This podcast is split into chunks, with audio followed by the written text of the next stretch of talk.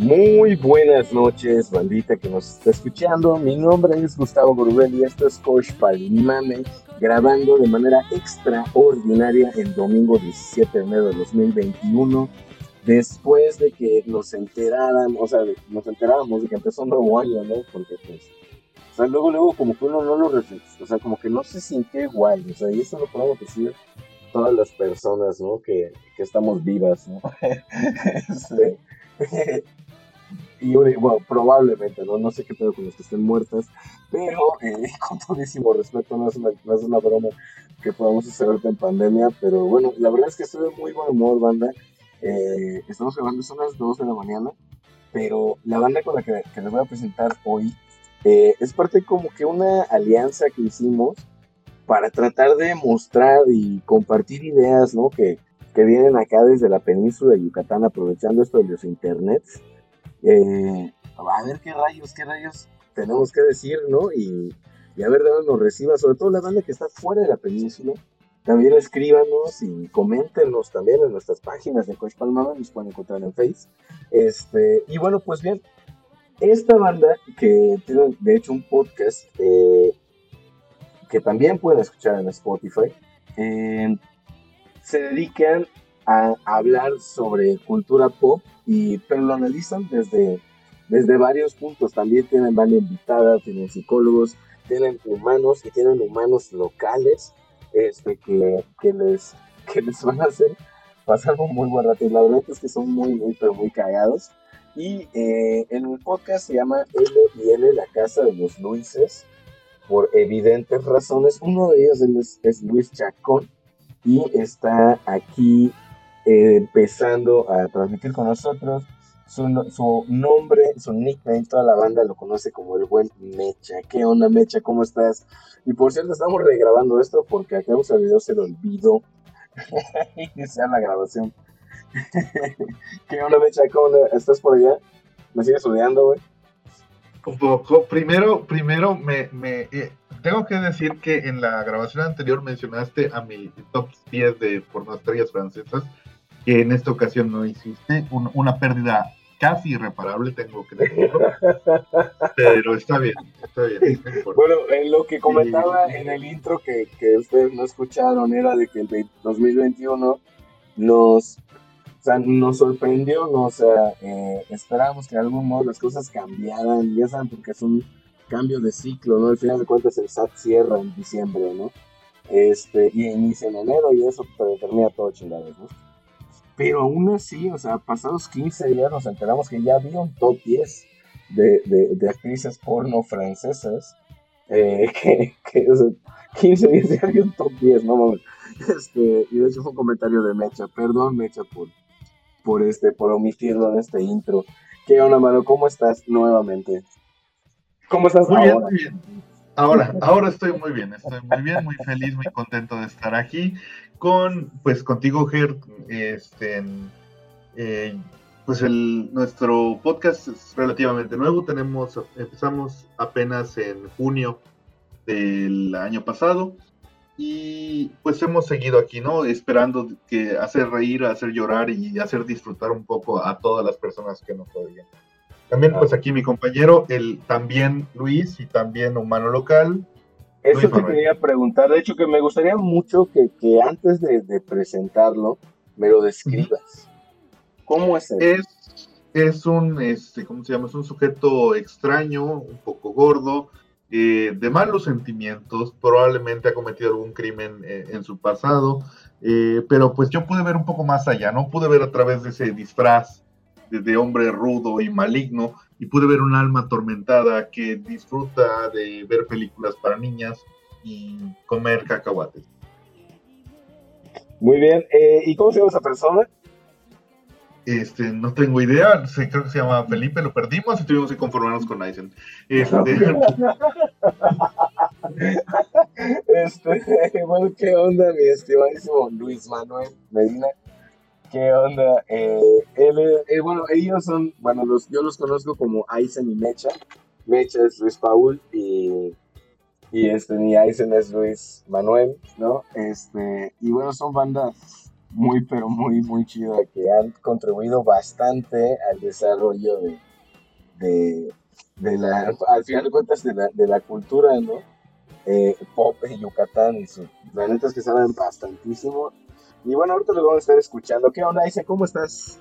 ¿Cómo te está eh, yendo? vamos, eh, empezamos el año raros, la verdad. eso de cerrar ciclos y ya sabes que son tonterías. Realmente, perdona a la banda esotérica que nos escuche. Eh, yo los respeto. Sí, yo los respeto mucho. Eh, pero vamos, eh, esto va para largo y en lo, que, en lo que esto sigue, pues aquí vamos a estar nosotros fastidiando un poco, subiendo nuestras, nuestra, nuestras opiniones más que nada. y pues sí, el año está raro no, no se siente como un año nuevo realmente, sino como una prolongación del horrible año pasado. Sí, es, eh, todo lo ve como 2020, 2020 fase 2, ¿no? Pero luego, luego no es así. Y hablando precisamente de cosas así de deprimentes, el tema que elegí para platicar con ustedes el día de hoy es contenido que te hace llorar.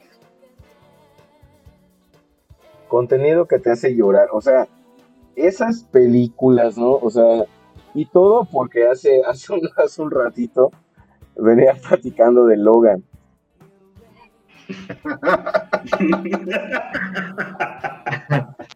estaba, estaba, escuchando el podcast de LL, La Casa de los Ruices, que pueden buscar en Spotify. Eh, para la banda que no les conoce, sigan esa caja de y estaban hablando de Logan, ¿no? Y, y Aizen obviamente estaba criticando que no fue lo suficientemente triste, este, ni lo suficientemente bueno, ¿no? Y dije, vamos a, hablar del contenido que te hace llorar, dije, ¿no? O sea, porque no, o sea, hay una película, una serie, un libro, o sea, una historieta, una tira cómica que te, que te, que te llega, así que te pega y ya no puedes más, ¿no? Fíjate que hablando de, hablando de, Logan, eh, que los invito a, aprovechando ser una, una promoción muy barata para nuestro podcast, eh, dense una vuelta, es el capítulo 1, eh, que estrenamos justamente el Día del Padre. Entonces, mi comentario con la película de Logan es el siguiente. Sí hay una parte genuinamente que me llegó, lo puedo, y creo que lo, lo menciono en el podcast, que es la muerte de... Puedo decir spoilers a estas alturas de esa película, ¿no? Sí, güey, ya es cultura popular, güey. Perfecto. La muerte de, de Charles Javier. O sea, güey, un, un, juguete que era un, una madrecita donde clavan a Logan, güey, y tiene su motorcito que gira, güey. O sea, ya, es cultura pop esa madre, güey. Sí, eh, pero a lo que iba es que eh, la relación entre X23 y Logan Perdón, banda, lo siento mucho si les gusta esa película, no me crucifiquen, pero a mí se me hace muy prefabricada, se me hace que no. No, no, no la siento, no, no logro sentirla y lo mismo me pasa con la relación entre John Doe y Star-Lord. Pero, pero hay un pero eh, muy grande en esta, en esta película. Eh, después de la muerte de Javier, de Charles Javier y la actuación de, de, de ah, ¿cómo se llama ese actor? Se me fue el nombre. Hugh Jackman. de, ajá, de Hugh Jackman. Eh, la frustración que siente después de enterrarlo, cuando está golpeando con la pala la camioneta, genuinamente ahí pude sentirlo. Ahí pude sentir eh, eh, las ganas de, de, chillar un, un poquito eh, porque es es, eso, es, algo que sí se construyó y de forma muy, muy, muy sólida, no solo durante esta película, sino durante las últimas películas de, creo que todas las películas de los X-Men. O sea, ahí sí hay algo por lo que puedo sentir que de plano no me imagino, no, o sea, no me llegó con la otra relación, la de X23 y lo veo. Ahora, Mecha, ¿tú, tú, qué, ¿tú qué relación encuentras, no? entre las, o sea, las películas y cómo, y, las emociones. O sea, pues ¿cómo te hacen, ¿cuándo te hacen llorar? Te, voy a comentar, te voy a contar algo que no estoy seguro si lo comenté alguna vez en uno de los podcasts, Probablemente sí, porque es una referencia a la muy liberal crianza que tuve. Y es el hecho de que mis papás, pues como buenos papás boomers, consideraban que las caricaturas eran siempre solo para niños, ¿verdad? Eh, cosa que nuestra generación aprendió, por, para, y algunos por las buenas, algunos por las malas, que no es cierto. Eh, pero, pero también, también con ciertas películas, por ejemplo, eh, si mal no recuerdo, la primera vez que lloré con una película fue cuando tenía creo que 5 o 6 años y estábamos viendo Los Olvidados de Buñuel. Y hay ciertas escenas que no son aptas para un niño pequeño. Y más cuando ese niño y más cuando ese niño pequeño no está en lo más mínimo eh, eh, esperándolas, ¿no? O sea, uno piensa, creo que eh, para ese momento yo he visto como seis películas en toda mi vida y, todas con finales felices. Y el hecho de ver eh, ciertas escenas de violencia contra infantes, pues terminaron pues haciéndome un poco de daño y poniéndome a llorar así como en silencio, ¿no? O sea, el, creo que el peor tipo de llanto, que es el de el de donde no te das cuenta que estás llorando y, hasta que alguien te vira a ver y ve que estás hecho en mar de lágrimas. Y, este, ¿Cómo se llama? Pero fuera de eso, ahora, ahora, ya en un modo más consciente, yo diría que sí, pues el, cine al fin y al cabo es, un eh, es un batidero de emociones. La idea precisamente que te venden es, es jugar con tus emociones, hacerte reír, hacerte llorar, como el, logo de Disney, que es una risa por cada, una lágrima por cada risa, ¿no? Un poco amenazador, si mal, sí, sí. Yo, yo siento, lo siento así como con amenaza. Pero eh, al menos en sus, en sus orígenes era cierto, o sea, sea, eh, la muerte de la mamá de Bambi, las, todas las películas que se estrenaron durante la vida de Disney, o sea, creo que hasta el 54, o sea, incluían mucho esta idea de, de sí te vamos a hacer reír, pero también vas a llorar un poquito, ¿no? Y en general yo diría que, ah, pues, ¿cuánta gente no, no ve películas, eh, por ejemplo, de terror para asustarse? Lo mismo aplica aquí, ¿no? Contenido que te haga llorar eh, ¿Cuántas buscan películas para, para llorar a mares, para sentirse mal, para estrujarse el corazón, para envolverse en un pañal y comer helado napolitano a las 3 de la tarde pensando que tu vida no vale un carajo? Pero, pero ahí, ahí, entra un tanto lo que decía Don Bluth, me parece que fue, que fue Don Bluth, si me, si me estoy equivocando, eh, corríjanme. Eh, decía que no importa qué tan fuerte sea la emoción que le estás presentando al niño, y Don Bluth eh, era, un, era un, artista. Eh, Don Bluth era un artista que presentaba emociones muy fuertes en sus películas y eran películas para niños. Y ahí tienes eh, la de Historia Americana, ahí tienes la de, ¿cómo se llama? Pie Pequeño en Busca del Valle Encantado y que presentaba escenas muy fuertes, sobre todo la de pie pequeño, recuerdo que me, me, impresionaba bastante. y él decía, no dejaba verla, güey. No, no, no, te dejaba verla. Tu mamá no te dejaba verla, pero la mamá de Mecha sí dejaba que viera eh, Los Olvidados de Buñuel. bueno, mi mamá, mi mamá vio conmigo Pie Pequeño y de hecho es una de nuestras películas favoritas. Pero te puedo decir, que, sí, tienes razón. O sea, después de eso, yo ya no puedo sentir nada con ver nada, ninguna otra película, porque después de eso nada, nada puede llegarte. Pero a lo que iba es que eh, él decía que ajá, no importa qué tan fuertes sean las emociones negativas, por así llamarlo de una forma, porque no considero que sentir tristeza sea algo negativo. Eh, si al final lo complementas con un final, eh, valga la, redundancia, que deje satisfecho al niño, que lo haga feliz.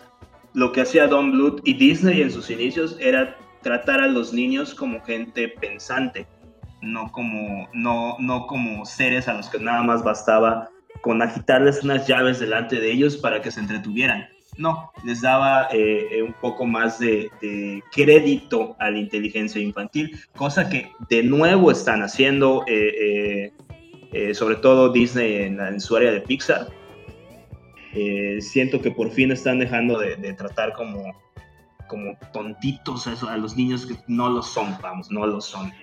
Sabes, es, eh, hay unas cosas que, que, que, me da mucha atención lo que comentas, porque, o sea, había un profesor, que mi profesor de guionismo, dividía el cine en dos.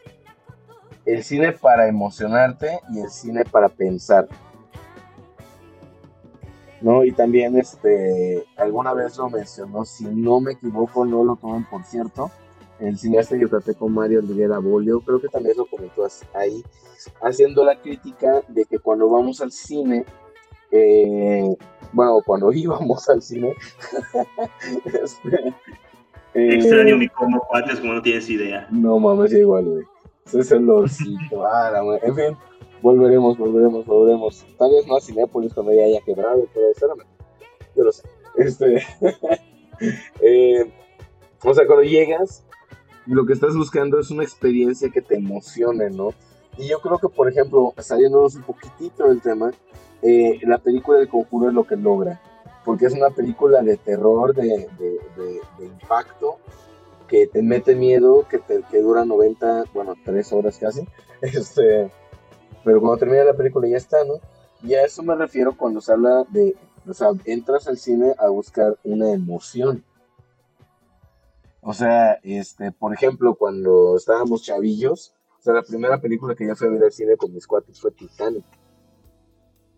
O sea, y ves, ahí ves a, o sea, allá no, o sea, allá no está, allá no estábamos, perdón, racionalizando que, que este, que, o sea, que no había espacio en la tabla, ya sabes, o si sí había espacio en la tabla, o sea, ahí estábamos racionalizando que, güey, se, se va a morir una pareja que se ama, ya sabes, y todos queríamos ir a ver a la pareja que se ama separarse y morir, o sea, está, está muy cagado, güey, o sea, porque eso que estábamos yendo a buscar, ese llanto, ¿no? O sea, y hay mucha banda que para eso ve Coco, por ejemplo, ¿no? O sea, entonces... Eh, ajá, ah, Sí, eh, Coco te hizo llorar. Es que eh, depende mucho también eh, de lo que estás viviendo en tu vida diaria, de cómo te va a pegar X o Y película.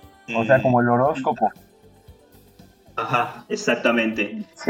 yo, por, yo, por ejemplo, cuando vi Coco, acaba de fallecer un familiar mío al cual yo le tenía un chingo de aprecio pero sí un, chingo de cariño. Y no era familiar sanguíneo, era, era, era un tío político que se ganó prácticamente el, cariño de toda mi familia. Entonces cuando fui a ver Coco, eh, acababa de pasar por esa pérdida y estaba viviendo un proceso de duelo. Entonces yo con Coco lloré, pero a, moco tendido unas cuatro o cinco veces durante la película. Puedo recordar eh, puntualmente dos escenas eh, que es, eh, supongo que ya puedo decir spoiler también, o sea, no es, ya, ya tiene que como cinco años esa película. ¿Sí? ¿No tiene como cuatro? No, güey, tiene dos. ¿Dos años? Salió en tierra. bueno, eh, soy muy malo para, para, recordar esas fechas. generalmente tengo mis muletillas de, de, de cuándo salieron las películas. Pero eh, cuando puedo, recordar dos momentos. Hace cuatro años casi. Tres años. Sí. Eh, puedo recordar eh, puntualmente dos momentos, que es cuando eh, cuando le cantan la, la, la, canción al... La Recuérdame. No, esa es una, la de Recuérdame, cuando se la canta Miguel a Coco. Mm. Y al final, ya al final de la película, y cuando les le canta el abuelo de Miguel, al, al alma que está siendo olvidada. Ah, es, la, primera vez que, la primera vez que ves un alma desaparecer porque lo están olvidando. Y esos dos momentos eh, me pegaron muy fuerte cuando estaba en, el cine. Entonces, eh, pero de nuevo, si veo actualmente la película, sí me va, me va a emocionar otra vez, pero eh, no de la misma forma. Claro, porque ya lo probaste, ¿no? Y el buen Mecha, ¿qué, qué opina al respecto? ¿Qué, qué, qué, opinión te merece esto? Creo que fuimos a verla juntos, pero este, recuerdo que me senté... junto a una señora, este, creo que sí fui con Aizen, pero el caso es que me senté junto a una señora. Sí, sí, creo que estábamos nosotros dos en, esa. Eh, eh, como de 40, 45 años, quizá un poco más. Y eh, no me fijé mucho en la señora, simplemente está el hecho de que estaba junto a mí hasta que llegamos a la parte final de la película, cuando es, este, cuando Coco le está, cuando le están cantando a mamá Coco. yo estaba similar a como besó con Buñuel, pero en esta ocasión eh, un poco más, eran lágrimas un poco más felices. Y volteé a ver y la señora me volteó a ver y los dos estábamos llorando y nos tomamos de la mano y no dijimos nada. Y fue algo muy bonito. Y debí pedirle su número.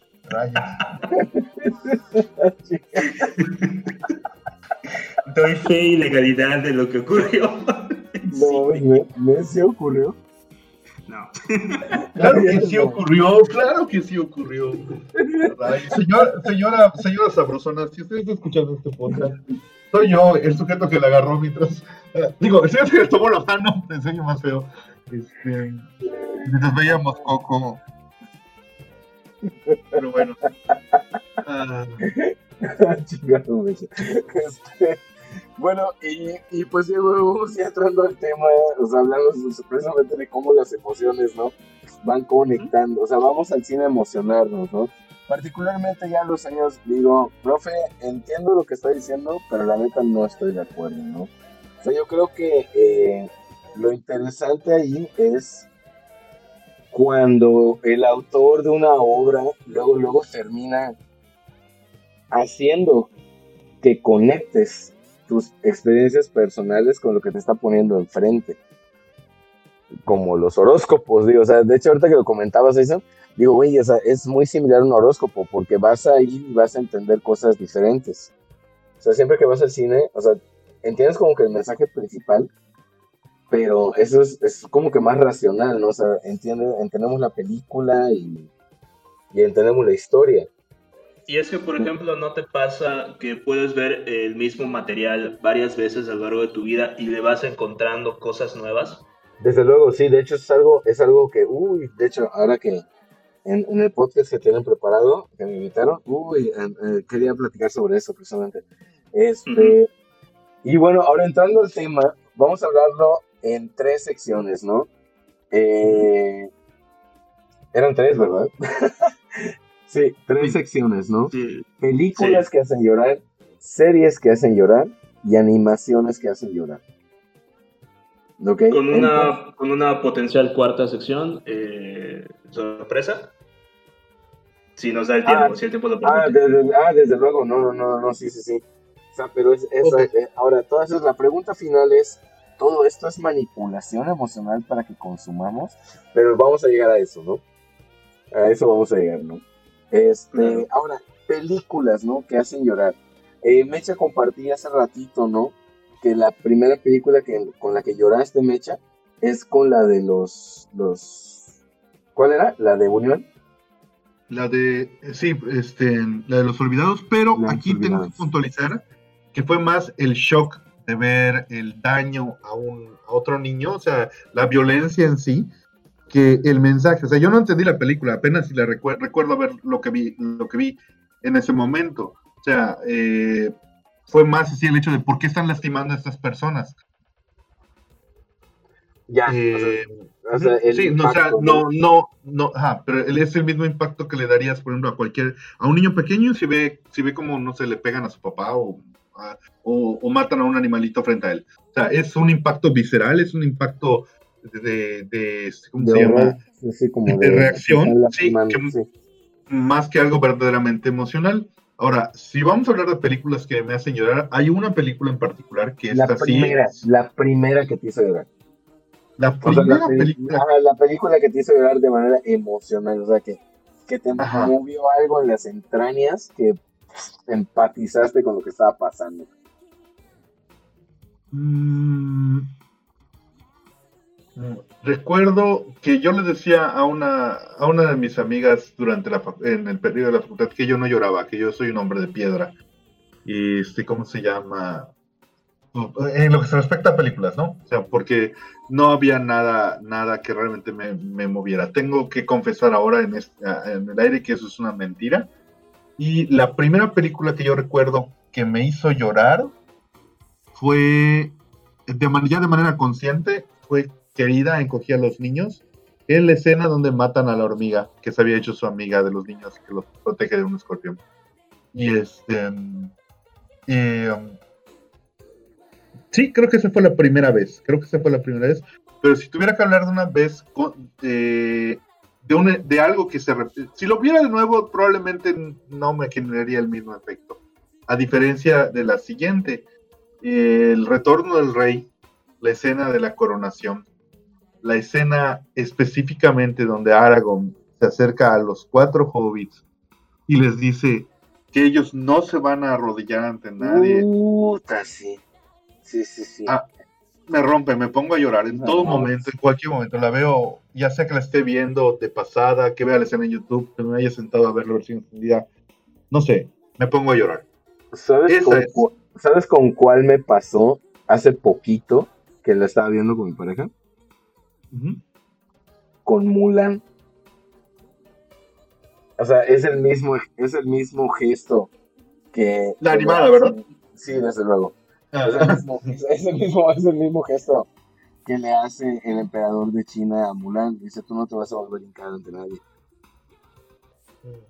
No, y, o sea, dices, ay, todo hermoso, o sea, te, te, te mueves, y dices, cabrón, o sea, los mongoles estaban defendiendo su territorio, cabrón, y dices, no mames, son culeros, no dicen, güey, estás así como que favoreciendo, o sea, actitudes intereses de sus actuales enemigos, no mames, y ya me calmé, ¿no? Pero, este, pero, este, pero está cagado como, o sea, dices, güey, o sea, eh, o sea, yo empaticé con con la peladez de Mulan, ¿sabes? O sea, se la rifó para llegar a donde, donde llegó, ¿no? Ahora, en mi primera película, que me, la primera película con la que lloré feo, fue, o sea, por empatía, es con la de, con la de Bambi, güey. Y de hecho, un dato curioso de la de Bambi, porque pues, güey, o sea, muere su mamá, que es evidente que vas a llorar un chingo, ¿no? Este, pero también es bien importante que, pues, cuando Disney está, o sea, cuando Walt Disney estaba manejando esa madre, está diciendo, o sea, güey, los niños necesitan aprender a conocer la pérdida, ¿no? O sea, es, algo importante. La pendejada fue que lo hizo, pues, en sus primeras películas, no mames. Este, ahora, eh, eso en mi caso, ¿no? Y en tu caso, ¿cuál fue la primera, la primera película que te hizo llorar? Muy probablemente eh, la gente que me conoce actualmente se ría de esto, pero la primera que me viene a la mente, la primera vez que, que chillé, que me viene a la mente ahora, fue en Power Rangers, la película. Yo tenía que... Exactamente. Acabo, acabo de demostrar mi, acaban de demostrar mi punto. Cuando Sordon, no. Pensé que había muteado. Güey, cuando muere Sordon. Cuando muere Sordon, güey. Sí, efectivamente. dice eso, güey. y, es que nosotros veníamos de la generación que justamente eh, venía de ver las transmisiones en Canal 5.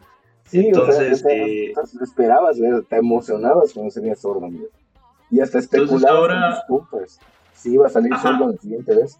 O sea, ajá, sí, sí, sí. Y es, y es que eh, es eso, puedes lo, creo que lo que más me, llamó la atención en ese, en ese momento fue que Sordon dejó de ser esa, esa transmisión en, ese tubo eh, eh, con solo la cabeza a ser algo humano. O sea, por, por fin pudimos ver qué era Sordon, eh, dónde estaba, pudimos verlo fuera de, todas esas barreras, ¿no? y creo que eso fue lo, más... Madre, güey, sí, sí. Ajá, creo que eso fue lo, lo que más me, me, me, tocó en ese, en ese entonces. Eh, y pues, ah, o sea, en ese entonces tenía 7, 8 años. Obviamente pensaba que ya murió Sordon y, y ya ahí había quedado y, y, ah, no puede ser, mataron a mi personaje, a un personaje que me gusta mucho y que respeto. Eh, porque creo que eso complementa un poco eh, lo, de, lo de Mulan y lo de, y lo de El Señor de los Anillos eh, no son lágrimas de tristeza, son lágrimas de, aprecio, de reconocimiento, de que sabes que el personaje se rajó la madre para llegar hasta donde está y por fin están ganando ese respeto tan merecido. Y Sordon, repito, era un personaje que yo respetaba mucho y lo veo morir en la pantalla grande a mis ocho años y obviamente, pues sí, chillé, es la verdad. Entendible. Eh, aunque hay una... Eh, eh, el, hecho es que lloramos por muchas razones. Como bien dijiste, en mi caso, por ejemplo, para, para, el, para el Señor de los Anillos, es, es, son lágrimas de, de, un, de, cierta felicidad, de felicidad hasta cierto punto, perdón. Pero una que sí recuerdo, ahora, ahora recuerdo, que no me hizo llorar, pero siento que si la vuelvo a llorar sí me rompería, es una que se llama Poli que es, este, ¿cómo se llama? La historia de un loro. Este, eh, que además creo que eso es un golpe bajo. Usar animales, películas de animales sí, sí, sí tienden a hacer llorar con mayor facilidad. Pero, pero en el caso de, de Polly, ahorita que la mencionas, es que realmente sí es una... Es de esas películas que estaban en, en categoría para niños y honestamente no sé por qué. Porque sí estaba muy fuerte la parte de la crueldad animal, la parte emocional que tiene que vivir el, el, el, loro. Y el final está de, una chulada. Era, era mi, mi, mi, comentario, Mecha, no te vuelvo a interrumpir.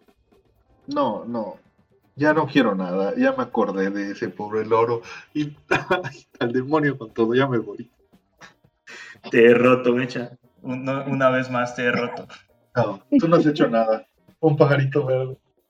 Ahora, ahora vamos, yendo como que por etapas, ¿no? O sea, vamos a poner que estamos en la primaria, en la secundaria, prepa, ¿no? En esas épocas, ¿no? O sea, cuando ya estábamos saliendo, ¿no? O sea, cuando ya estábamos plumando.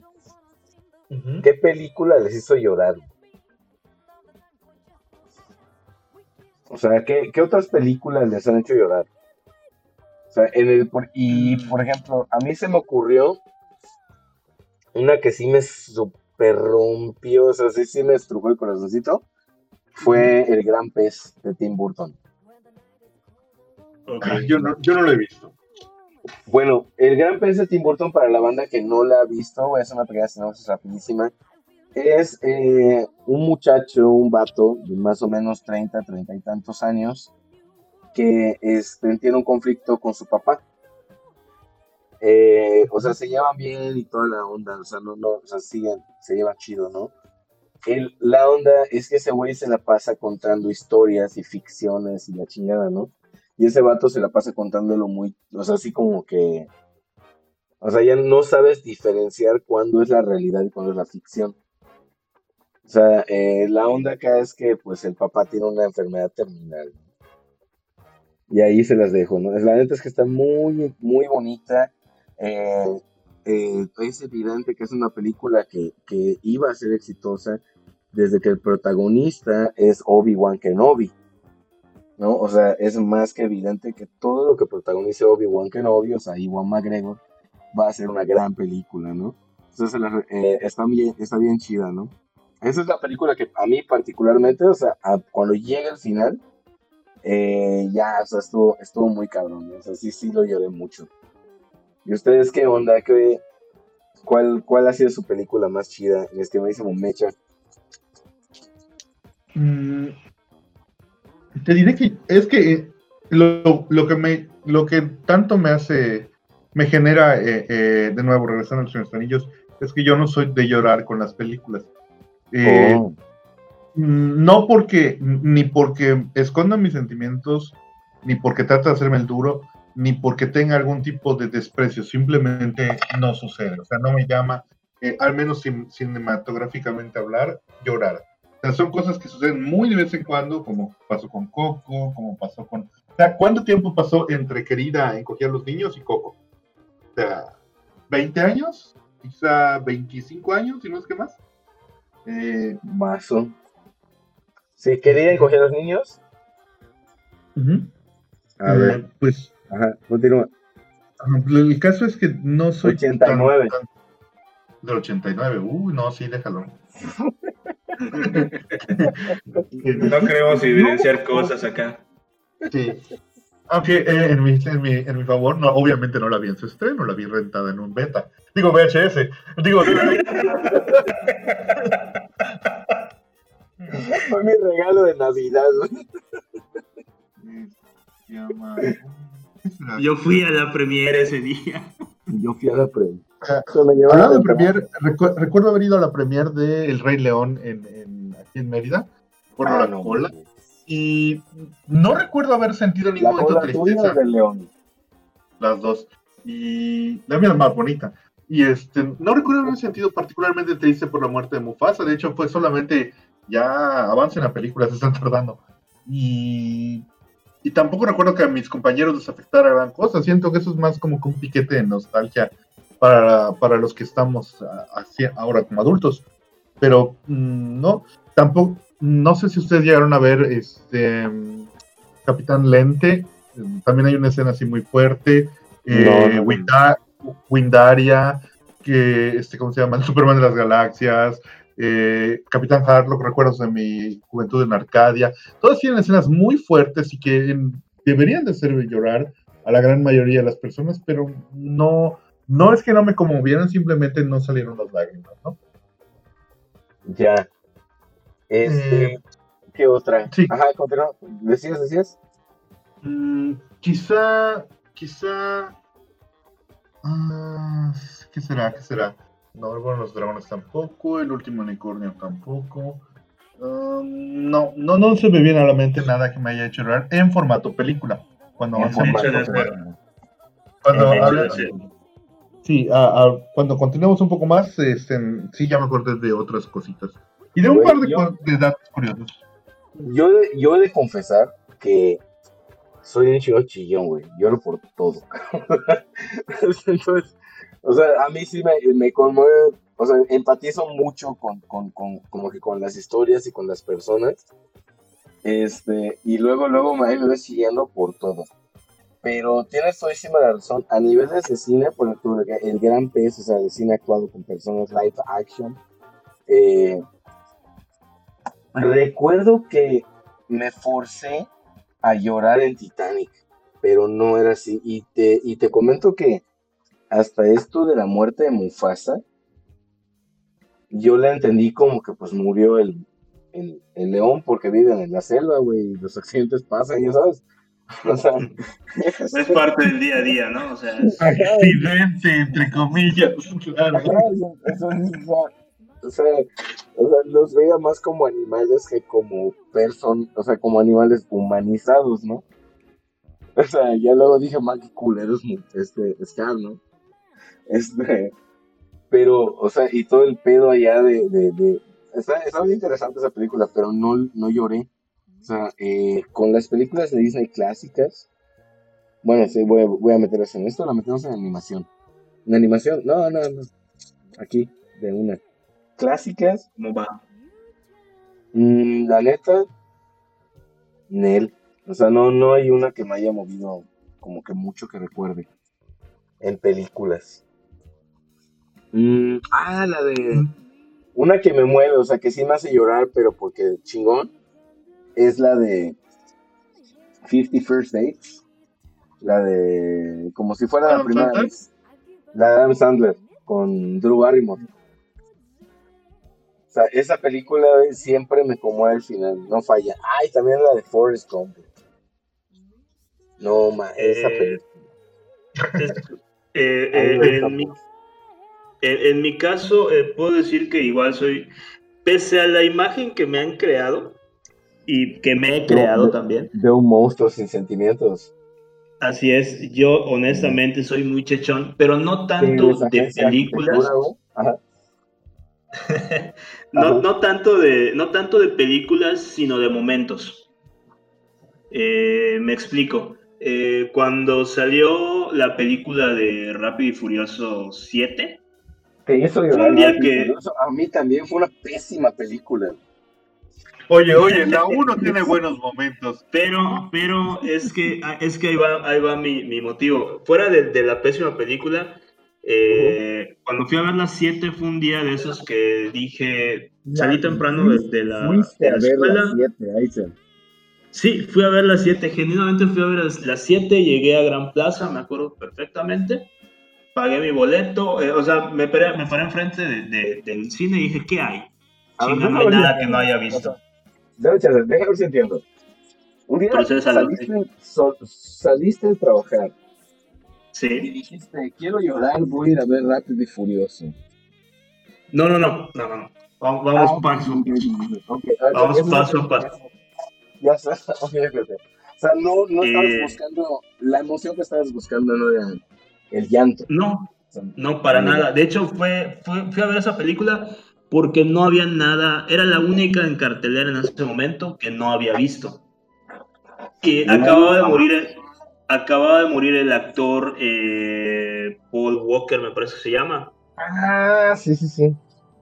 Y la película, la película fue terriblemente palomera. No voy a decir que no la disfruté, porque me reí de lo mala que era. Pero cuando llegó, pues sí, ya tenía, tenía que hacer algo, ¿no? O sea. Pagué por ella, no porque que la disfruté me costó. pero, pero la escena final, cuando toman eh, rumbos separados con la música de Wiz Khalifa, eh, me tocó. O sea, eh, repito, no fue la película, fue el momento y las circunstancias en las que se dieron. De hecho, creo que lo menciono en, uno de los capítulos de, mi podcast, tristemente no recuerdo en cuál. Eh, ese, ese hubiera sido el perfecto cierre para esa serie y el perfecto homenaje para el actor. Cerramos acá y acá se acaba, un homenaje muy bonito al actor y punto. Sí, dije la palabra correcta, muy bonito. Siete es un buen número. Así es, y ya van creo que en la 9 y ya tienen un spin-off. Y otro momento que me hace no chillar, bueno, no chillar, pero sí siento como que la cosquillita, es durante la canción de Frozen de Let It Go. Mm, no la he visto. Pero canción en inglés. La canción en español está bien, pero prefiero por mucho la, la versión en inglés pero es algo en el timbre de voz de la cantante Aidina Menzel que me hace, eh, que, me, que me llega eh, tantito. Eh, y, puedo sentir a través de, la voz ese, ese, sentimiento de liberación que está teniendo el personaje en ese momento. Entonces no soy tanto de llorar por, por un argumento de una película, sino más bien por un momento bien logrado. A mí no me gusta la película de Guardianes de la Galaxia 2, de nuevo no me crucifiquen, pero el funeral de John Doe me parece que está maravillosamente logrado. Me parece muy sentimental, me parece que si alguien quiere llorar eh, durante esa parte es perfectamente válido porque es muy emotiva esa pesca. Parte, en cualquier ah, parte es perfectamente válido. No, pero sí, obviamente. En la que da huevos de a huevo. O sea, o sea, tal vez que es una parte en la que da huevo, este, de a huevo lloras, o sea, sí, o sea, o sea, todo lo vamos a hacer, no hay pedo, ¿no? Y creo que nos, nos saltamos, eh, ya llegamos a la parte de animación todavía, ¿verdad? No, todavía no, güey. No, no, no, ya vamos a eso, ya vamos a eso sí, o sea, porque, o sea, ahorita vamos, o sea, vamos a abrir la sección a películas animadas que te hacen llorar. Ok. Ya, ya voy a meter un poquito más, un poquito de contexto, que es evidente que vamos a hablar de Pixar. Sí. No, o sea, y, y es algo, es algo que, o sea, un poquito de contexto, es que Pixar es creado por Steve Jobs. Ajá. O sea, bueno, no creado por él enteramente, pero estaba, él fue partícipe y fundador de, este pedo de la animación, él estaba buscando la animación.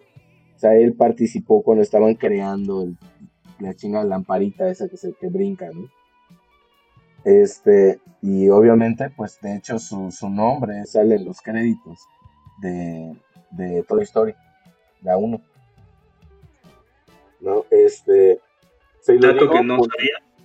Este, y lo interesante es que este, o sea, Steve tiene un, tenía un rollo muy, este, ¿Cómo se llama? O sea, ese vato siempre está buscando innovación. Ese güey nunca vivió en el presente. ¿No? O sea, este. Entonces. Eh, y tenía mucha crítica. Su hija.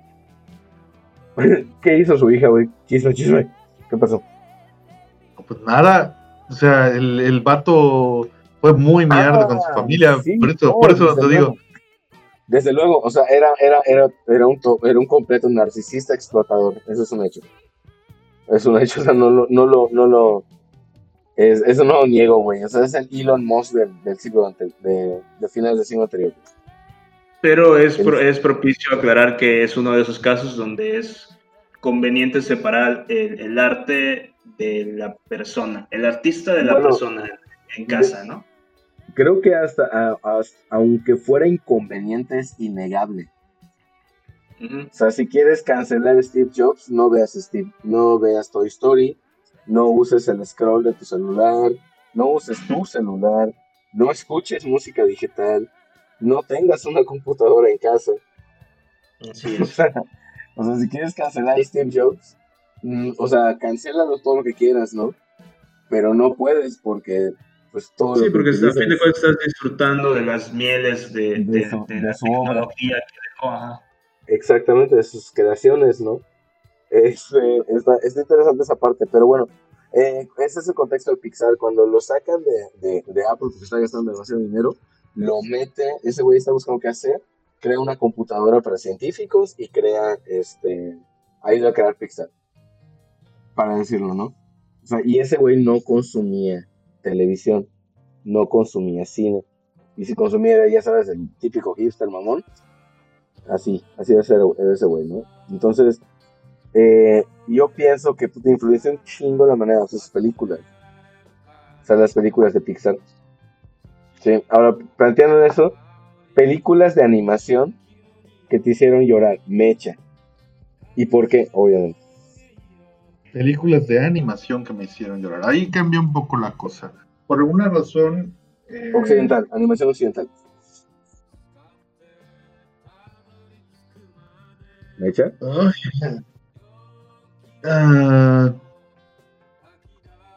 bueno, eh, uh, Bueno, ahí me quitaste mucho. Ah, sí, o sea, porque sí, o sea, sí, yo pienso que sí vale la pena. Iba, iba a hablar de, es, esto, ¿no? O sea, animación, cine animado, que es el que vamos a ver cine literalmente, o sea, de consumo cinematográfico, no en la tele como tal. O sea, producciones occidentales, para luego meternos a animación y a las películas de animación de otro, de, este, de otros continentes. Ya sabes. Creo que ninguna. Tendría que decir que ninguna, excepto No Coco, eh, eh, que también ha sido, creo que, pues una de las pocas películas de Pixar que me gustan, ya que lo mencionan. Yo en general no, no soy fan de Pixar, lo, no, no, no me cuento entre sus adoradores. de Disney como tal tampoco ninguna realmente. ¿El zorro y el sabueso no te hizo llorar? No, la vi, la vi. Estás y muerto por dentro. Es muy probable. Pero te, recuerdo, recuerdo que este, los olvidados de Buñuel a los seis años puede hacer mucho daño a niños. Se mataron las emociones por Buñuel. ah, bendito sea. Mm. creo que lo más cercano sería pues esa estruja, ese corazón estrujado que me dejó eh, Don Bloom con, con Pie Pequeño, con la 1, y con la 2, de lo mala que fue y que ya no estuvo él. O sea, recuerdo, me acuerdo de niño haber ido al, videoclub y decir, mira mamá, eh, hay una 2 de Pie Pequeño y tengo que verla. La renté y era una porquería para niñitos pequeños, todo lo bueno del anterior. O sea, ese brinco horrible que, que, que, que se da entre un clásico ochentero y una película animación noventera. Creo que como todas las películas que salieron de Timón y Pumba, güey, trataron de explotar el personaje. Sí, ahí dije, no, no. Luego me enteré que había 13 secuelas más, pero ya no, no. Uh, no. Mm. así como que pie pequeño contra los monstruos. Pie pequeño y machete en el espacio, ¿no? O sea. Ah, yo hubiera visto esa. sí, oye, y por ejemplo, oye, hablando de eso, yo quería hacer un comentario referente a esas películas que le hicieron llorar a otros que a, que a nosotros no. No, o sea, en el caso de, por ejemplo, de Aizen, o sea, la onda acá sería la película, o sea, la polémica sería la película que hizo llorar a Aizen que a los otros no, ¿no? Este, pero...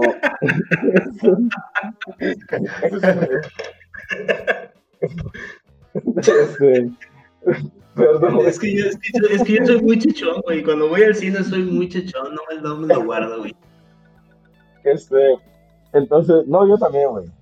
A moco tendido, como debe ser, como hombres chingados. Este, Así, se disfruta eh, más, ¿verdad? A huevo. Que te duela, que te queme por dentro. Pásame los palomitas, voy a engordar porque la dejaron.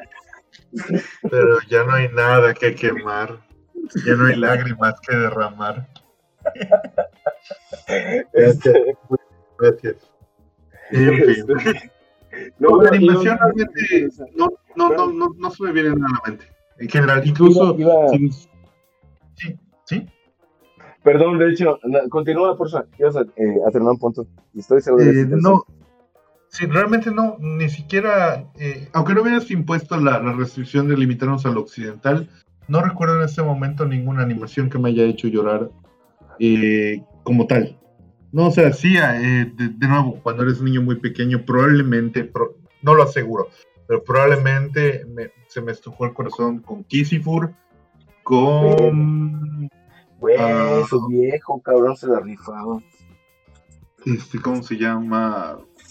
Pero pues estaba ese balance, ¿no? O sea, cuando, sentía que estaba a punto de llorar porque perdió a su mamá, de pronto ¡pum! Los cocodrilos hacían una estupidez y me moría de risa. Entonces se, se, acababa el sentimiento. Eh, ¿Sabes qué película hizo llorar a un chingo de banda y a mí no? Bueno, o sea, al, público en general. No se aceptan devoluciones. Mm, ¿La de Derbez? La de Derbez. No lo he visto, o sea, yo no tengo nada en particular contra Derbez, probablemente dicen sí, Simplemente no ha tenido oportunidad de verdad. no, tengo nada contra Derbez, pero es un Kramer versus Kramer venido a menos. Lo siento mucho, es la verdad. Es un. Eso, güey. O sea, es. Ese güey. O sea, la, la, técnica que utilizó Derbez y por la que. Y por eso me estaba cagando de risa cuando decían. Este. Eh, no, es que denle el Oscar a Derbez porque se lo merece, ¿no? O sea, güey, la fórmula era esa, güey, era más básica que usar Adidas de concha, cabrón. O sea, este, eh, va, te cariño con un personaje y te lo mato al final. ya. O sea, listo, ya. Y no solo, y ¿sabes qué me arruinó mucho la experiencia? Que en esa película, que en concreto estoy contigo completamente, eh, me arruinó mucho la experiencia que es terriblemente inverosímil.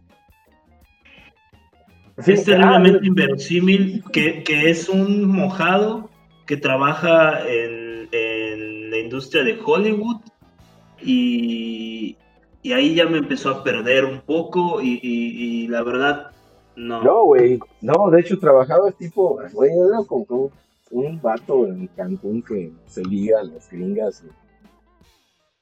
Ajá, pero ya cuando, cuando nace su hija y se van a Estados ah, Unidos. Ah, desde luego, sí, o sea, o sea no, no tiene ni pies ni cabeza esa madre, güey. O sea, solo porque no, o sea, niña, todos quieren que un Oscar, güey. O sea, güey, güey, no, es, es, es manipulación.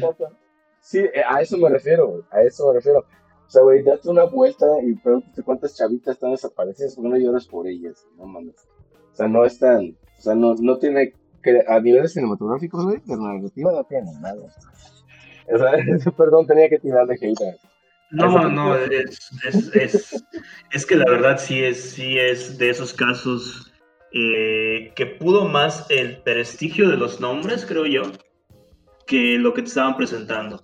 Y puedo decir que la niña, hasta eso la niña no actuó mal, pero pues es una cosa menor en una, en una avalancha de malas decisiones cinematográficas. Ahorita, bueno, pues vamos de una. A ver, Mecha, date, cabrón. Date. Con la que bate. ¿Cuántas películas, o sea, qué películas, qué animaciones no occidentales te han hecho llorar? Mm, no, es lo que te comentaba hace un momentito. Realmente no me viene a la mente ninguna animación en general que me haya hecho llorar.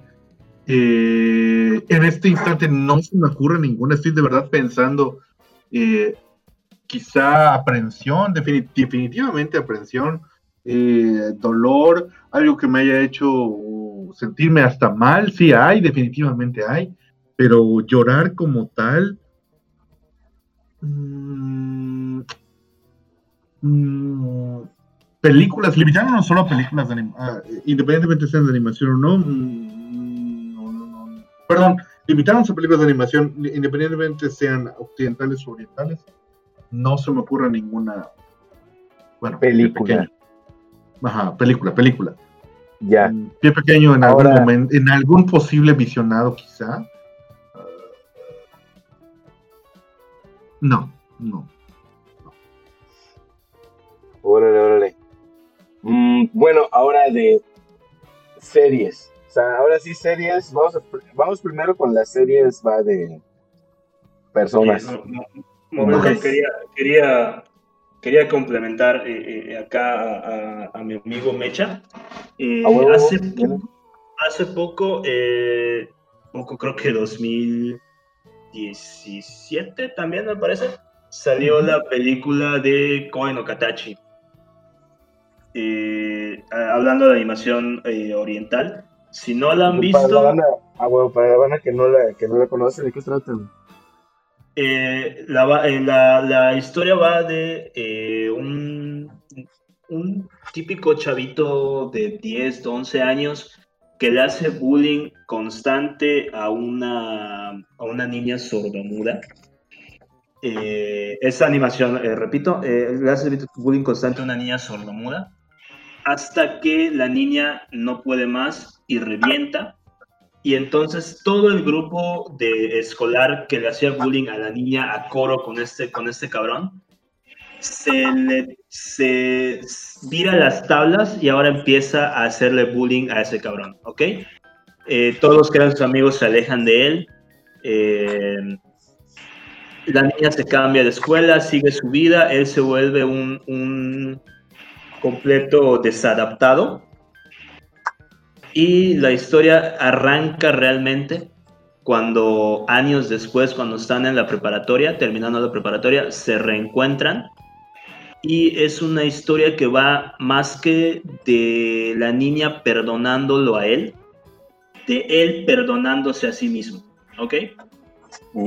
Es, una historia es una historia que me yo la leí eh, primero en, su versión original en manga eh, y cuando salió la película, yo siempre he sido un poco. Eh, yo le tiro más a la fuente original, que es el manga, que a las películas o a los animes, desde de unos años a la fecha.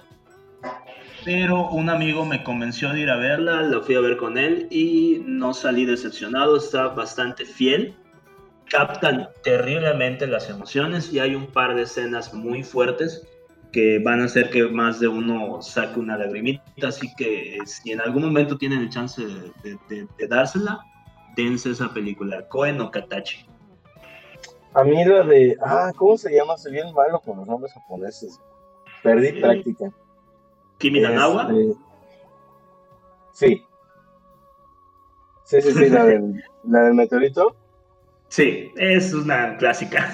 o sea, ya es... Es, es un clásico instantáneo. Sí, o sea, o sea, la onda allá de, que, o sea, una pareja enamorada perdida en el tiempo, ¿no? Que está tratando de encontrarse, está bien chingona. Además que a niveles de animación está en otro maldito nivel, qué gran animación. Sí, me parece que es obra de, de, Makoto Shinkai y chulada. Sí, la verdad es que está muy bonita. Para la bandita que es de Mérida, eh, Yucatán, que nos está escuchando, hace poquito estuvieron rolando unas imágenes que decía cómo se vería Mérida si fuera un anime. No, búsquenlas, este, igual y las compartimos en el, en el Face de Coach Palmame. Literalmente pongan Coach Palmame así como el logo que están viendo y les debemos salir. Este, algo así es la, o sea, esas texturas y esos colorcillos utiliza esa animación, es una, está poca madre. Ahora, metiéndonos en series. ¿Qué series, momentos de series que te han hecho llorar? Eh, este es el momento, este es el momento en el que te vamos a tratar de convencer de ver Bojack Horseman, ¿verdad? A ver, a ver, coméntalo, Mecha, que sigue vivo. Vamos a ver, series, aquí cambia la cosa, aquí debo decir que les voy a comentar algo eh, muy curioso, ¿no? Hace mucho tiempo en Cartoon Network pasaban un anime llamado Popolo Croix. Y la, realidad es que nunca lo vi. O sea, sé que era un anime eh, para niños pequeños o algo así. Creo que era sobre unas hadas. De nuevo, nunca lo vi. Pero un día, mientras estaba esperando que termine para ver otra cosa eh, en ese mismo canal, vi el ending. Y el ending era una mujer que criaba a un dragoncito desde el huevo y cómo lo va cuidando, cómo lo va cuidando hasta que el animalito se va, o sea, crece y se va, y solo es ella viéndolo, viéndolo irse. Y no sé por qué, pero eso combinado con la canción del, del, de la, desde cierre, eh, me hizo llorar, me, me, me, me, pegó muy duro y dije, ¿qué es esta chingadera y por qué no la estoy consumiendo ahora mismo? Y, y la hice. ¿Por qué andas a llorar y no sé por qué? Dijiste, ¿qué es esta chingadera? Ah, son mis lágrimas. Hace 10 años que no las veía. Y, y, lo busqué y dije, no, no, y al final sí es eso, es una especie de, de, aventura donde nada de lo que pasó en el, en el ending sucede en la serie, y, pero, pero, pero me gustó muchísimo eso.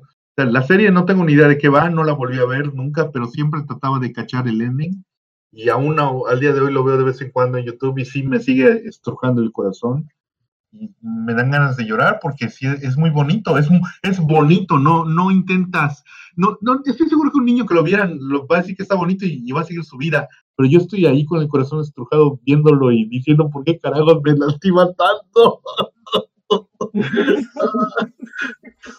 no lo quiero. Ahora, eh, en mi caso, una, una escena, ¿no? Que me super partió el alma, o sea, de verdad me estrujó mucho el corazón, lo lloré muchísimo, fue el, este, ¿cómo se llama? El funeral de Miles Hughes. Sabía que ibas a decir eso, sabía que ibas a decir eso. Güey, güey, es que, o sea, sorry si suena demasiado básico, cabrón, o sea, yo consumí hasta más o menos. No, no, no, pero, o sea, no sé por qué de verdad sabía que ibas a hablar de eso. O sea, es que esa escena, güey, o sea, porque, o sea, obviamente en las series está más, está, o sea, la escena, la película entera de, de Eugenio Derbez es el arco argumental básico de cualquier serie exitosa. O sea, te crean un personaje carismático a toda madre, o sea, que, empatiza contigo, que es sabio, que se lleva la vida relajada, que disfruta lo que hace, ¿no? Es una, una persona que dices, no mames, me encanta, o sea, qué chingón vivir la vida así, ¿no? O sea, te muestran el ideal de cómo vivir la vida y luego te lo, te lo destrozan en una, o sea, con una tajada en el cuello, ¿no? O sea, y, dejan a una niña huérfana, güey, o sea, es, algo muy duro, ¿no? O sea, eh, es una, es una escena que, a mí, eh, a la fecha, me sigue moviendo. Y otra, ya de mi infancia, los endings, que es una cosa bien interesante. El ending de Dragon Ball Z, yo le digo Z3, que es este en el de Ángeles Fuimos, ¿no? Este, y, y obviamente el de Dragon Ball GT. O sea, ese, ese me, o sea, me, me identifica con una parte muy bonita de, o sea, me hace, me mueve ahorita el, el de GT. Exactamente. E, en, su momento el de GT no, no, no creo que me haya generado mucho, pero conforme pasan los años, sí, sí, creo que entiendo tu punto. Sí, ahora el de, el de, el de Ángeles, el de Ángeles fuimos, que es el tercer ending latino de, de Dragon Ball, me conmovía mucho cuando lo escuchaba, porque hasta la animación, o sea, estás viendo como que a tus personajes, pero bueno, ese es un dato así como que súper, ajá, como que muy, muy técnico, ¿no? Pero cuando ves la animación de Dragon Ball, y luego ves la animación de la de Freezer y después ya pasas a la de Cell.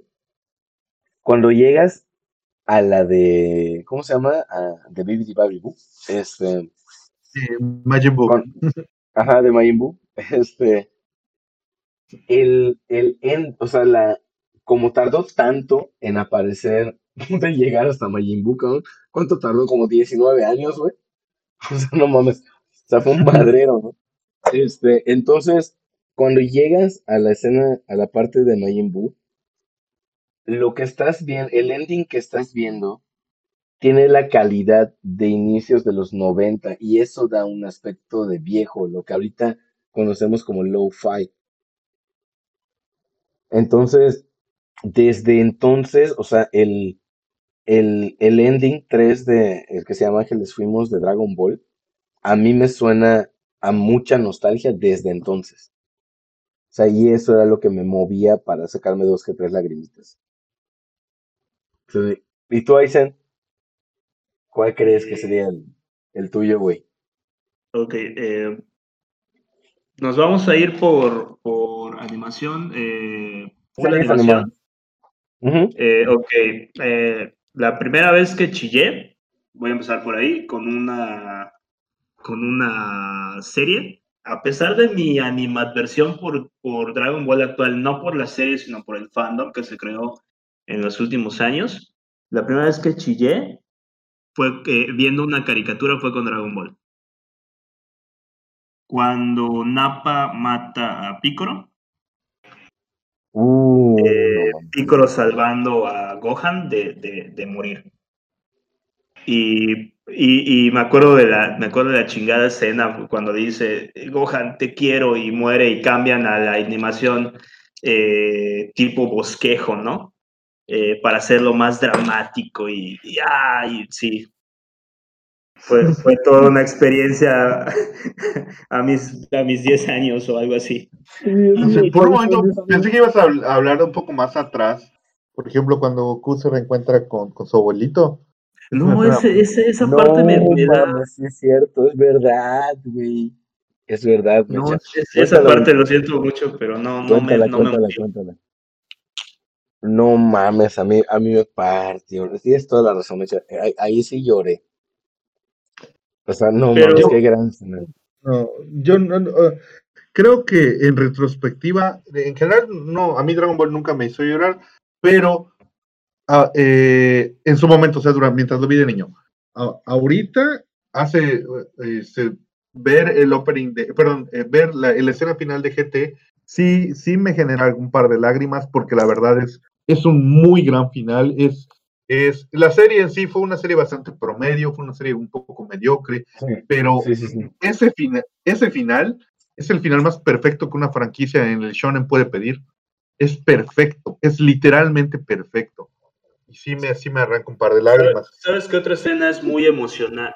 ¿Sabes qué otras dos escenas son muy emocionales de esta, de esta serie de Dragon Ball? Eh, ¿quién, lo diría? Vaya. Eh, cuando matan a Vegeta eh, por Freezer ah, y, Goku, y Goku logra em, empatizar por fin con quién es Vegeta y lo que representaba para él eh, poder derrotar a Freezer. O sea, más que, más que, que ser Don Chinguetas, ya era más por, por una cuestión de tú te chingaste a mi pueblo.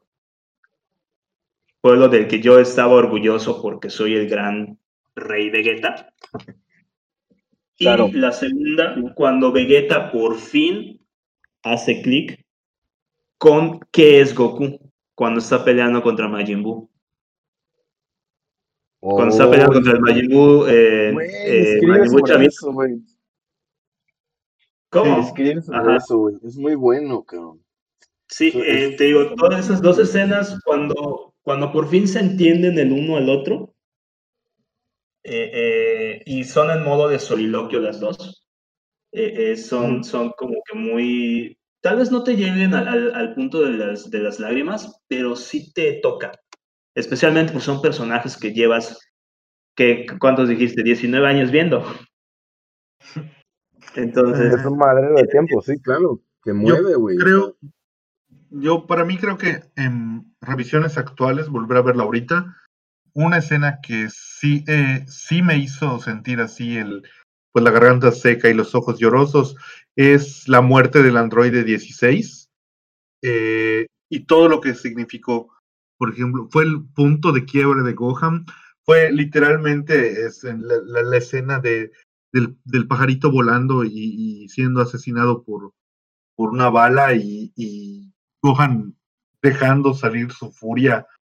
Y puedes ver, esa escena me eh, todavía me genera mucho, mucho sentimiento por el hecho de que estás viendo eh, el culmen de este personaje, todo lo que había pasado desde el principio de Dragon Ball Z, eh, nos guía hasta ese punto. O sea, Gohan es una persona que no le gusta pelear, es una persona pacífica, y finalmente se rompe, finalmente lo logran.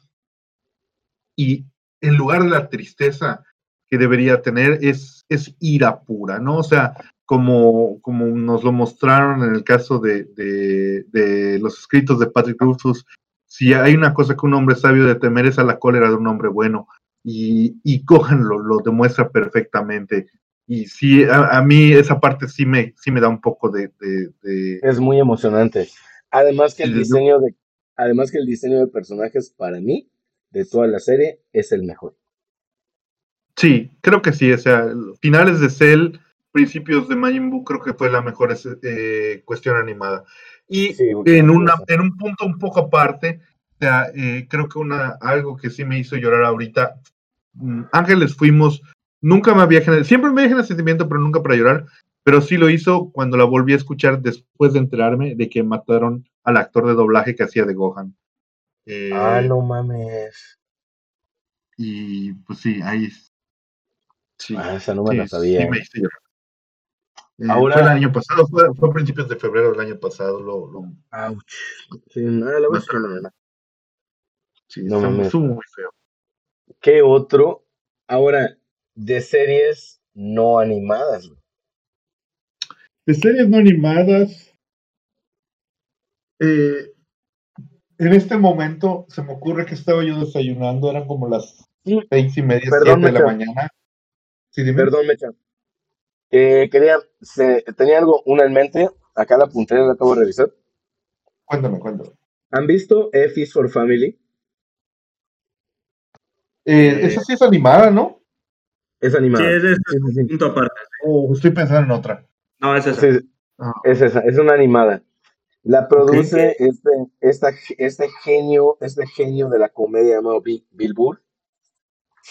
Este, ¿Y qué es? O sea, la mejor forma, la mejor estrategia para meter el humor negro en el siglo XXI es metiéndolo en el siglo que corresponde. Y es lo que hace Bill Burr. O sea, en donde, en donde ese humor es aceptado. Y crea una serie en los 70 después de la guerra de Vietnam. Ok. ¿No? entonces, son unos Simpsons, son los Simpsons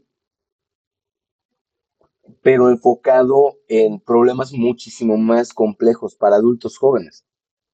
O sea, el manejo de la ira, el estatus, las drogas, em, y, eh, o sea, y ese, hasta tiene una escena que es el final de la tercera temporada, que te parte en dos.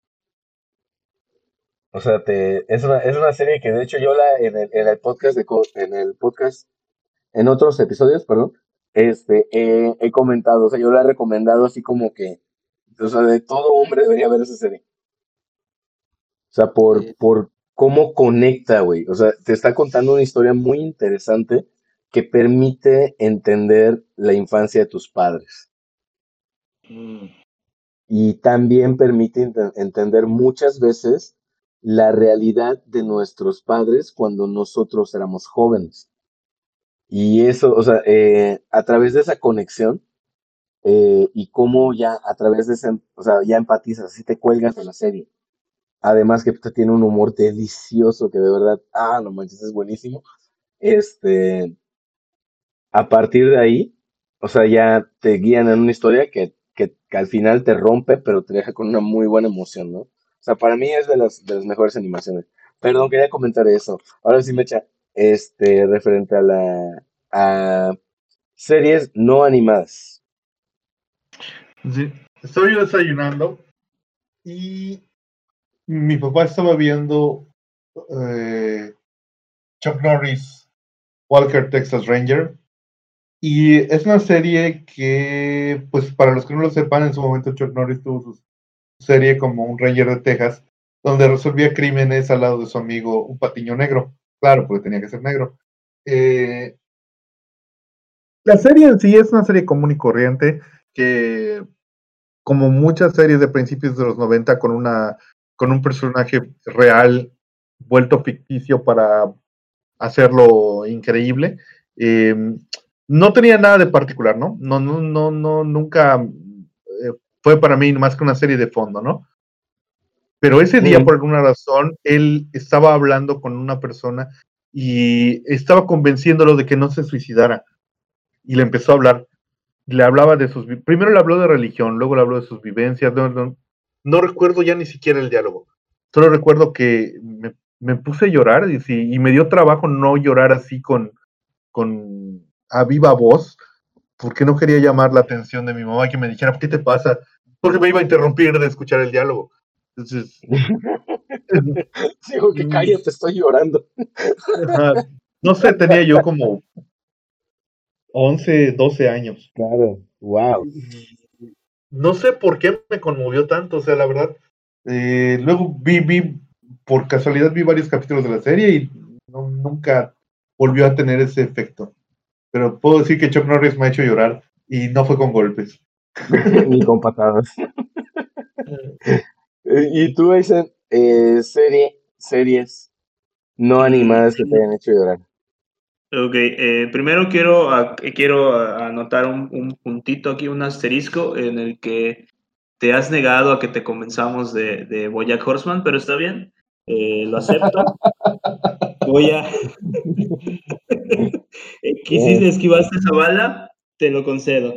Ahora, eh, retomando el tema, no puedo hablarte de la primera vez que lloré con una serie porque no lo recuerdo, actuada, pero puedo hablarte de la última serie que me hizo eh, chillar y en más de una ocasión. Eh, Orange is the New Black. Orange is the New Black. Sí, Orange is the New Black. ¿Por qué? Porque eh, tiene muchas, muchas, muchas, muchas, muchas escenas fuertes, muchas injusticias que se, se dan en la serie, donde te recuerdan constantemente eh, la condición eh, de las inmates, ¿ok? De las reclusas. Te recuerdan constantemente que están ahí porque cometieron un delito, ¿ok? Pero tú las ves diario, tú las ves en su día a día, tú las ves como personas normales, pero están ahí porque cometieron delitos. Y se les cometen injusticias hacia, hacia ellas mismas durante la serie eh, concretamente, eh, no me parece justo el trato que se le da al a mi personaje favorito, Tasty. Eh, y varias veces sufrí con ella lo que le estaba pasando. Entonces, te, repito, tal vez no te pueda dar la primera porque no la recuerdo, pero sí te puedo dar la última. Y tiene poco que acabó, igual.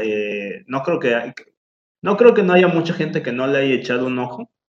Eh, pero les recomiendo que se lleguen hasta el final, no se van a arrepentir, la quinta temporada es una gozadera terrible. Wow, veas que no, nunca me he dado la oportunidad de verla. Ahora, a mí una serie que me hizo llorar en, en dos, o sea, para ser muy concreto, o sea, sí, muy honesto, me hizo llorar en dos ocasiones. Y es Game of Thrones. La primera vez que lloré con Game of Thrones es con Hodor, cabrón. No mames. O sea, esa escena, güey. O sea, igual Game of Thrones es cultura pop.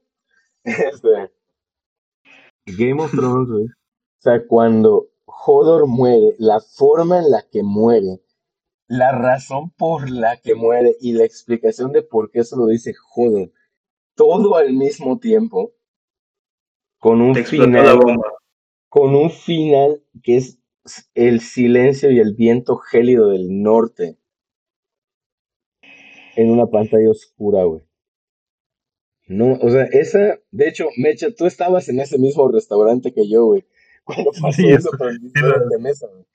Sí lo recuerdo, sí lo recuerdo. Cuando encendieron las luces, todo el restaurante estaba llorando, pero así, o sea, porque, güey, o sea, no, o sea, dices, muere Verán, no hay, o sea, dices, no me lo esperaba, pero pues murió un personaje, ¿no? Es Game of Thrones, puede morir cualquiera, pero nunca contabas de que te mataran al vato, a Hodor, ¿no? Y luego antes que te lo maten te explican quién es, ¿no? Y dices, güey, o sea, cuánto sufrimiento y cuánta nobleza, ¿no? En una persona. Y eso creo que es algo que hace empatizar mucho, ¿no? Como que el carisma con el sufrimiento. O sea, así como, como este, a este pedazo de cielo le puede pasar tanto, ¿no? Y eso es lo que, lo que, lo que hace empatizar en chinga y despierta las lágrimas. Esa fue la primera vez que me hizo llorar Game of Thrones. La segunda vez que me hizo llorar Game of Thrones fue cuando, cuando me hizo notar que desperdicié siete años de mi vida esperando un final tan mierda. Sí, es, muy entendible esta, sí, sí. Este, o sea, yo creo que, o sea, sí o no puedes, puedes este, eh, eh, empatizar con ese sentimiento, ¿no, Mecha? Definitivamente, total y completamente. Para mí, la serie, no, tú cállate, tú eres un mierda. Eh, para mí la serie acabó en el capítulo de La Torre de la Alegría, ahí acabó la serie, ahí está, todos felices. Ahí terminó, ¿no? Entonces terminó, cuando le cortaron la cabeza a Ned Stark, ¿no?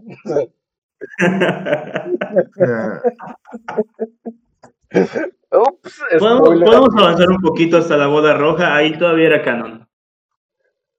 Ah, bueno, es que la, la boda roja lo que tiene es que es impactante, güey. Ah, no, no, no lo cuento como, como una escena que te haga eh, chillar, eh, pero digo, ah, todavía pues hasta ese punto, hasta ese punto me gustaba la serie. Pues es que hasta ese punto sí estaba escrita, güey, por una persona que ha escrito la serie, ¿ya sabes? Sí, por una persona que sí sabe escribir. O sea, güey, es eso, o sea, pone tú, o sea, Full Metal Alchemist del 2002, 2000, perdón, 2005, contra la que salió, creo que 5 o 6 años después. O sea, es una cosa diferente porque la obra ya está terminada.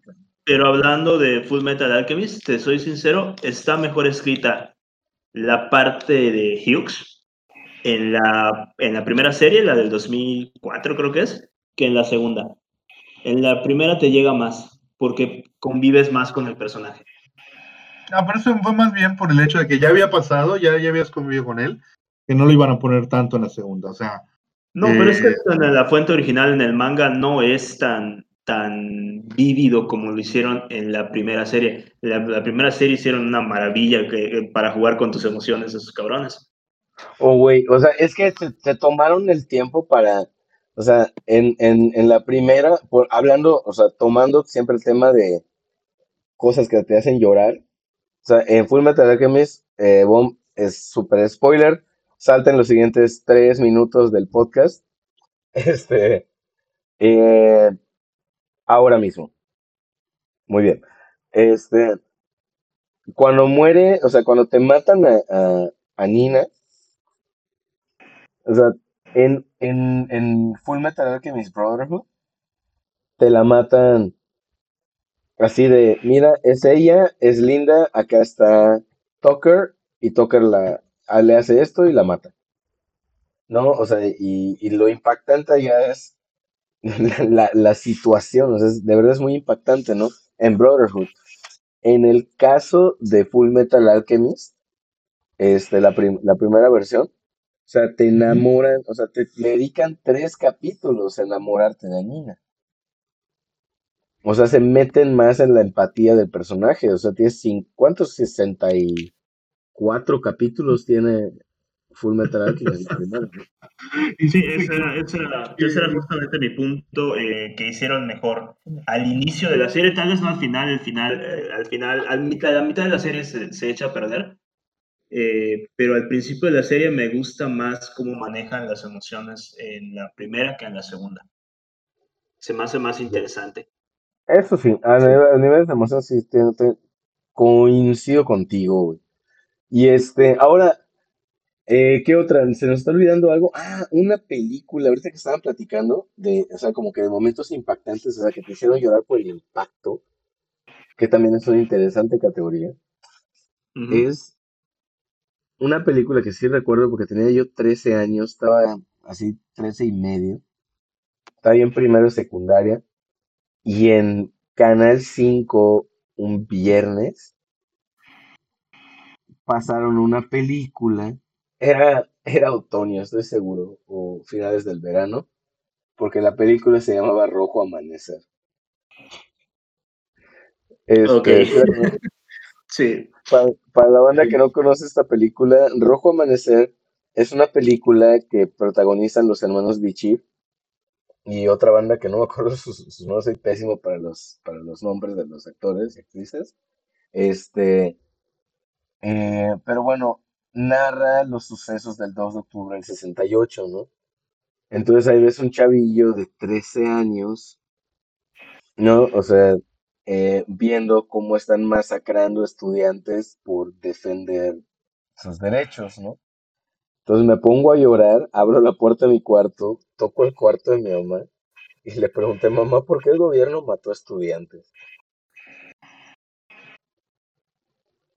¿No? O sea, y mi mamá así como que, putz, ¿sé qué te contesto, güey?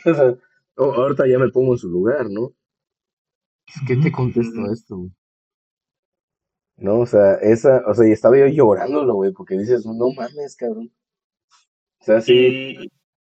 Y no solo, no solo, no solo esa parte es muy fuerte en esa película, o sea, no solo en el contexto de los estudiantes, o sea, eso es eh, obviamente es una tragedia, pero yéndonos también a lo que vive el niño al final,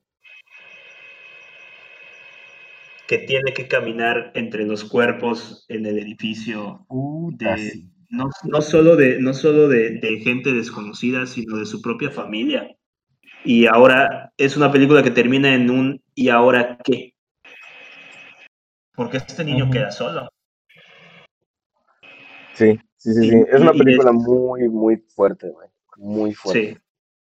Obviamente, ahora, o sea, ¿qué se me está pasando? Se me ocurre, si quieren llorar a la yucateca, véanse todo Cine Janal.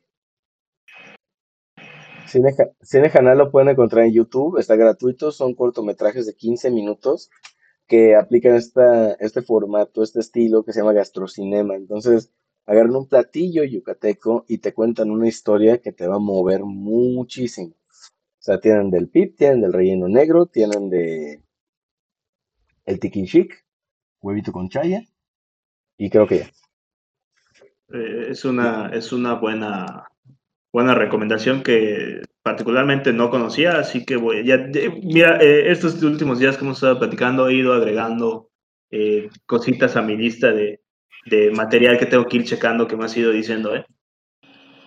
Ah, buenísimo. Bueno, este, para ir cerrando ya, el buen Mecha, este, ¿qué, qué series o productos, contenidos que, que se nos pasaron te, han hecho llorar o, te hicieron llorar o te hacen llorar y alguna recomendación, mano. Pues que actualmente revisiones y cosas nuevas que me hayan hecho llorar, diría que creo que las hemos tocado todas, pero eh, como recomendación, como recomendación quisiera, como siempre, dar eh, El último unicornio de la productora Rankin and Bass, originalmente una historia escrita por Peter Beagle, que es la deconstrucción perfecta del cuento de hadas tradicional. o mejor dicho, el cuento de hadas moderno, no el tradicional, ¿no? Es otra cosa.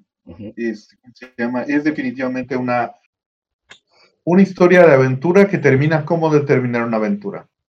Y eso es que el final no, no existe, simplemente son personajes que entran y salen de una historia eh, así ad infinitum. Y al menos para mí el final definitivamente es algo que, que siempre me, me lastima mucho. No al punto de hacerme llorar, porque al mismo tiempo me reconforta. Pero sí, sí, supongo que algunas personas sí encontrarán un valle de lágrimas con esa película. Lo voy a ver con y... Y Spider-Man 3, si quieres llorar de lo malo que es una película. Sí. Spider-Man. Sí, güey, de plano. O véanse todo Game of Thrones religiosamente por siete años y lloren. O espérense el capítulo donde Bran viaja en el tiempo y ve a su papá luchar contra la espada del amanecer. Ese, ese es el último capítulo. Quédense ahí. Ahí acaba la serie. ahí acaba la serie. No mames, qué santa escena, Dios mío. Ay, Dios. Sí, hay que hacerle un capítulo, hay que hacerle un podcast a Game of Thrones. Al Game of Thrones. Al Game of Thrones. Sí, güey. Te dediqué toda, o sea, todos mis años, o sea, los, mis 20 te lo dediqué, maldito. Maldita sea, en fin. Este. Bueno, hay una recomendación que quiero hacer antes de acabar ya mi participación aquí, compañeros, que es una película completamente, eh, es un fan film hecho completamente con el motor gráfico de un juego de computadora que se llama Down of War. Que, bueno, creo que todos recuerdan que en algún momento han existido los editores de mapas en juegos como Warcraft o, Starcraft. ¿Mm? Bueno, eh, este, este juego de Dawn of War incluía un, un modelado de, para que tú puedas este, crear animaciones cortas. Y eh, la persona que, que, lo que, decidió hacer esta película eh, se basó en el libro Hell's Reach de, Warhammer, que es una historia, es una historia autoconclusiva. Él hizo una película basada en, este, en este libro, tomando para el audio el audiolibro. Editándolo para que se viera lo más correcto posible. Entonces tenemos una película que fue entregada en microepisodios de cinco minutos, que ya juntos, ya cuando terminó el chavo de editarlo, se puede encontrar ya unida en una película de hora y media. Es, ah, no, no voy a decirte que te vas a llorar, porque básicamente es una película de marines espaciales contra orcos, excepto al final justamente espaciales contra orcos. Ajá. Es realmente lo único que, en sí es una película de acción, es una película muy bien hecha, basada en uno de los mejores libros que hay sobre Warhammer, pero es el final, la última escena es lo que hace llorar. No voy a decirles de qué es, pero esa última escena es algo que le rompe el corazón a cualquiera. Y es algo que no esperas ver precisamente en una película de humanos modificados genéticamente para ser soldados perfectos contra orcos. O sea, es un gran golpe emocional. Y lo voy a dejar No, ¿y tú, Aizen? ¿Alguna serie, contenido, historia que se nos haya pasado que haga llorar? ¿Y alguna recomendación que tengas? Eh, creo que pasamos por alto eh, la meca del llanto infantil eh, animado, la de El gigante de, hierro. El gigante de hierro, güey, sí es cierto. Güey, Toy Story 3. Por un momento pensé que ibas a decir Remy o Penline o Candy Candy. es verdad, Remy, güey, Remy, o sea, o sea, Remy es para una persona que de verdad, o sea, de verdad quieres ver sufrir a una persona que no eres tú. O sea, necesitas encontrar una persona cuya vida sea peor que la tuya, güey. Es para sentirte bien contigo mismo y al, al, mismo tiempo sufrir. es una mezcla, es un choque raro de emociones, ¿no? Sí, no mames, o sea, sí está duro, güey. Y quiero destacar, eh, igual ya para cerrar, eh, hay una película que, ok, tal vez no te va a llevar a las lágrimas, pero que te puede hacer eh, sentir emociones muy fuertes en momentos muy concretos. Y esa película es Mad Max Fury Road. ¿Vienes que no he visto ninguna de Mad Max? La, no, te estás perdiendo de una gran saga. Eh, Mad Max Fury Road tiene particularmente tres momentos muy fuertes eh, que destrozan a los personajes, eh, especialmente a la, personaje principal, y puedes sentir la frustración, el coraje y, una serie de emociones muy fuertes solo viendo la actuación de Charlize Theron. Y quiero hacer, quiero hacer una, una, una recomendación. Eh, es eh, eh, ya yéndonos a otro, a otro tipo de material, porque pues entiendo que esta es un poco, esta, esta última sección es un poco más libre. El juego se llama, es un juego que se llama Lisa the First. Es un juego de licencia abierta, lo pueden descargar en, en sus computadoras. Así lo buscan en Google, Lisa the First. Eh, que nos cuenta, es un juego terriblemente fuerte, yo lo jugué hace, hace un tiempecito y me acuerdo que mi impresión cuando logré terminarlo fue irme con, con, mi pareja a decirle que acabo de jugar. Eh, es un juego que pasa en la cabeza de una muchacha eh, que es eh, abusada en todas las formas posibles por su padre. Y los elementos que vas a encontrar, es un, juego hecho de forma muy sencilla con RPG Maker, pero los elementos que vas encontrando mientras vas descubriendo los puzzles te dan mucho de qué pensar y hace que empatices de forma muy cabrona con, con el personaje principal y que de verdad me puso mal. Ese juego sí me puso muy mal. Eh, repito el nombre, eh, Lisa the First. y creo que sería todo para concluir mi, participación. Wow. No, pues bueno, yo recomendé eso para llorar.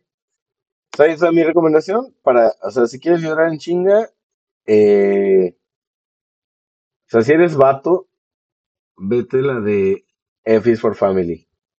Y también, o sea, está chido ir a hacer este, como que ir a reencontrarse con los openings y los endings de las, de las series anteriores, a ver qué no nos movió, qué nos, qué nos mueve y qué no nos mueve, ¿no? Y por qué, ¿no? Y también, este, obviamente, pues ya cerrando esto, recomendarles un chingo el podcast de L&L, La Casa de los Luises, eh, que, bueno, la verdad es que se la pasan eh, bastante chido con sus podcasts, ¿no? de, de acá de, de, de, Luis Aizen y Luis Mecha, Luis Manuel y Luis Paul.